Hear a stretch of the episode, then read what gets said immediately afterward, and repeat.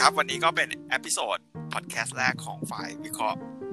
สถาบันการเงินนะครับ ก็จะมาแชร์ข่าวภาพรวมเศรษฐกิจ แล้วก็ตลาดที่สำคัญในวันที่ 15 เมษายนะครับ ในวันที่ 15 เมษายนก็มีข่าวที่สำคัญ S&P อะครับ มีการปรับลดเรตติ้งของประเทศไทยนะครับ อันนี้จะเป็นตัว outlook ซึ่งเขาปรับลดลงมาจาก positive มาเป็น stable ซึ่งสาเหตุที่สำคัญเนี่ยครับที่เขาปรับลดลงเนี่ยก็จะมาจากปัญหาเรื่องความไม่มั่นคงแน่นอนของเรื่องเศรษฐกิจนะครับ จากปัญหาโรคระบาดโควิด -19 นะครับ แล้วก็มาตรการต่างๆ ที่รัฐบาลช่วยเหลือเนี่ยจะส่งผลทำให้ต้องใช้เงินจากภาครัฐเป็นจำนวนมากที่จะทำให้ภาระต่อการคลังของรัฐบาลสูงขึ้น อันนี้เป็นความเสี่ยงที่สำคัญนะครับที่ทำให้ S&P ปรับเรทเอาลุกของประเทศไทยเราลงมานะครับ จะมีอีกเรื่องหนึ่งครับที่อยากจะมาอัปเดตนะครับ ก็จะเป็นเรื่องเกี่ยวกับตลาดกองทุนรวมนะครับ Morningstar ครับเป็นสถาบันข้อมูลกองทุนรวมนะครับ ก็สรุปภาพรวมของ Q1 นะครับไตรมาสที่ 1 นี้ โดยภาพรวมของตลาดกองทุนรวมนะครับพบว่ามีเงินไหลออกค่อนข้างเยอะนะครับ โดยสุทธิแล้วมีเงินไหลออกจากตลาดกองทุนรวมสูงถึง3 0 0 0 0 0 90,000 ล้านบาทนะครับถ้าหากแยกเป็นประเภทของกองทุนนะครับ จะเป็นกองทุนตราสารหนี้เนี่ยออกสูงถึง 450,000 ล้านบาทเลยนะครับ ถ้าเป็นกองทุนตราสารทุนเนี่ยจะออกไป 24,000 ล้านบาทนะครับ ถ้าเป็นกองทุนผสมที่จะลงทุนทางตราสารทุนและตราสารหนี้เนี่ยจะมีเงินไหลออกจากกองทุนประเภทนี้ไป 13,000 ล้านบาทนะครับ แต่ว่าก็จะมีกองทุน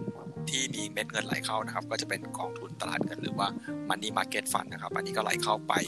1นึ่งแสนล้านบาทนะครับ แต่โดยภาพรวมเนี่ยของกองทุนรวมนะครับอินดัสทรีนี้เนี่ยในไตรมาสหนึ่งเนี่ยจะเป็นเงินไหลออกสุทธิส่วนใหญ่นะครับ มีอีกข่าวหนึ่งที่สำคัญนะครับ ที่อยากจะมาแชร์วันนี้ก็จะเป็นเรื่อง IMF ครับออกเอาลุกเศรษฐกิจนะครับ ซึ่งล่าสุดที่ออกมาเนี่ย จากปัญหาโควิดเนี่ย IMF เนี่ยมองว่าจะเป็นเหตุการณ์ที่รุนแรงครั้งสำคัญนะครับ จะทำให้สถานเศรษฐกิจโลกเนี่ยเป็น recession อาจจะรุนแรงมากกว่ากรณีตอนซับพลามนะครับในปี 08 จากเดิมเนี่ยเขามองเศรษฐกิจโลกนะครับว่าน่าจะขายใหญ่ตัวได้ประมาณ 3.3%แต่ตอนนี้เขา revise ใหม่นะครับ ปรับประมาณการการขยายตัวของเศรษฐกิจโลกลงนะครับจะเศรษฐกิจโลกปีนี้จะหดตัวร้อยละ3นะครับ โดยเศรษฐกิจใหญ่ๆเนี่ยจะหดตัวลงหมดเลยนะครับ ทั้งเศรษฐกิจสหรัฐ เศรษฐกิจยูโร แล้วก็ญี่ปุ่นนะครับ โดยสหรัฐเนี่ยมองว่าปี MF มองว่าปีนี้ทั้งปีเนี่ยจะหดตัว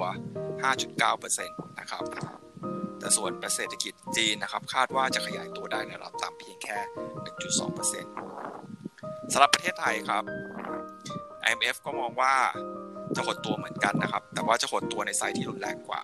ที่ธนาคารประเทศไทยประเมินไว้นะครับ ซึ่งตอนนั้นเนี่ยธนาคารไปประเมินไว้จะหดตัวประมาณร้อยละห้า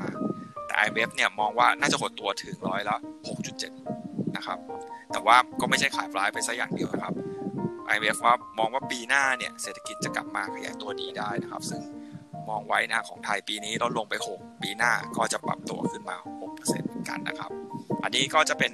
ข่าวที่อยากจะมาแชร์ให้เพื่อนๆในสถาบันทราบครับ ก็ ก็รอเขาติดตามในพอดแคสต์ต่อไปนะครับ ที่จะทำออกมา ขอบคุณมากครับ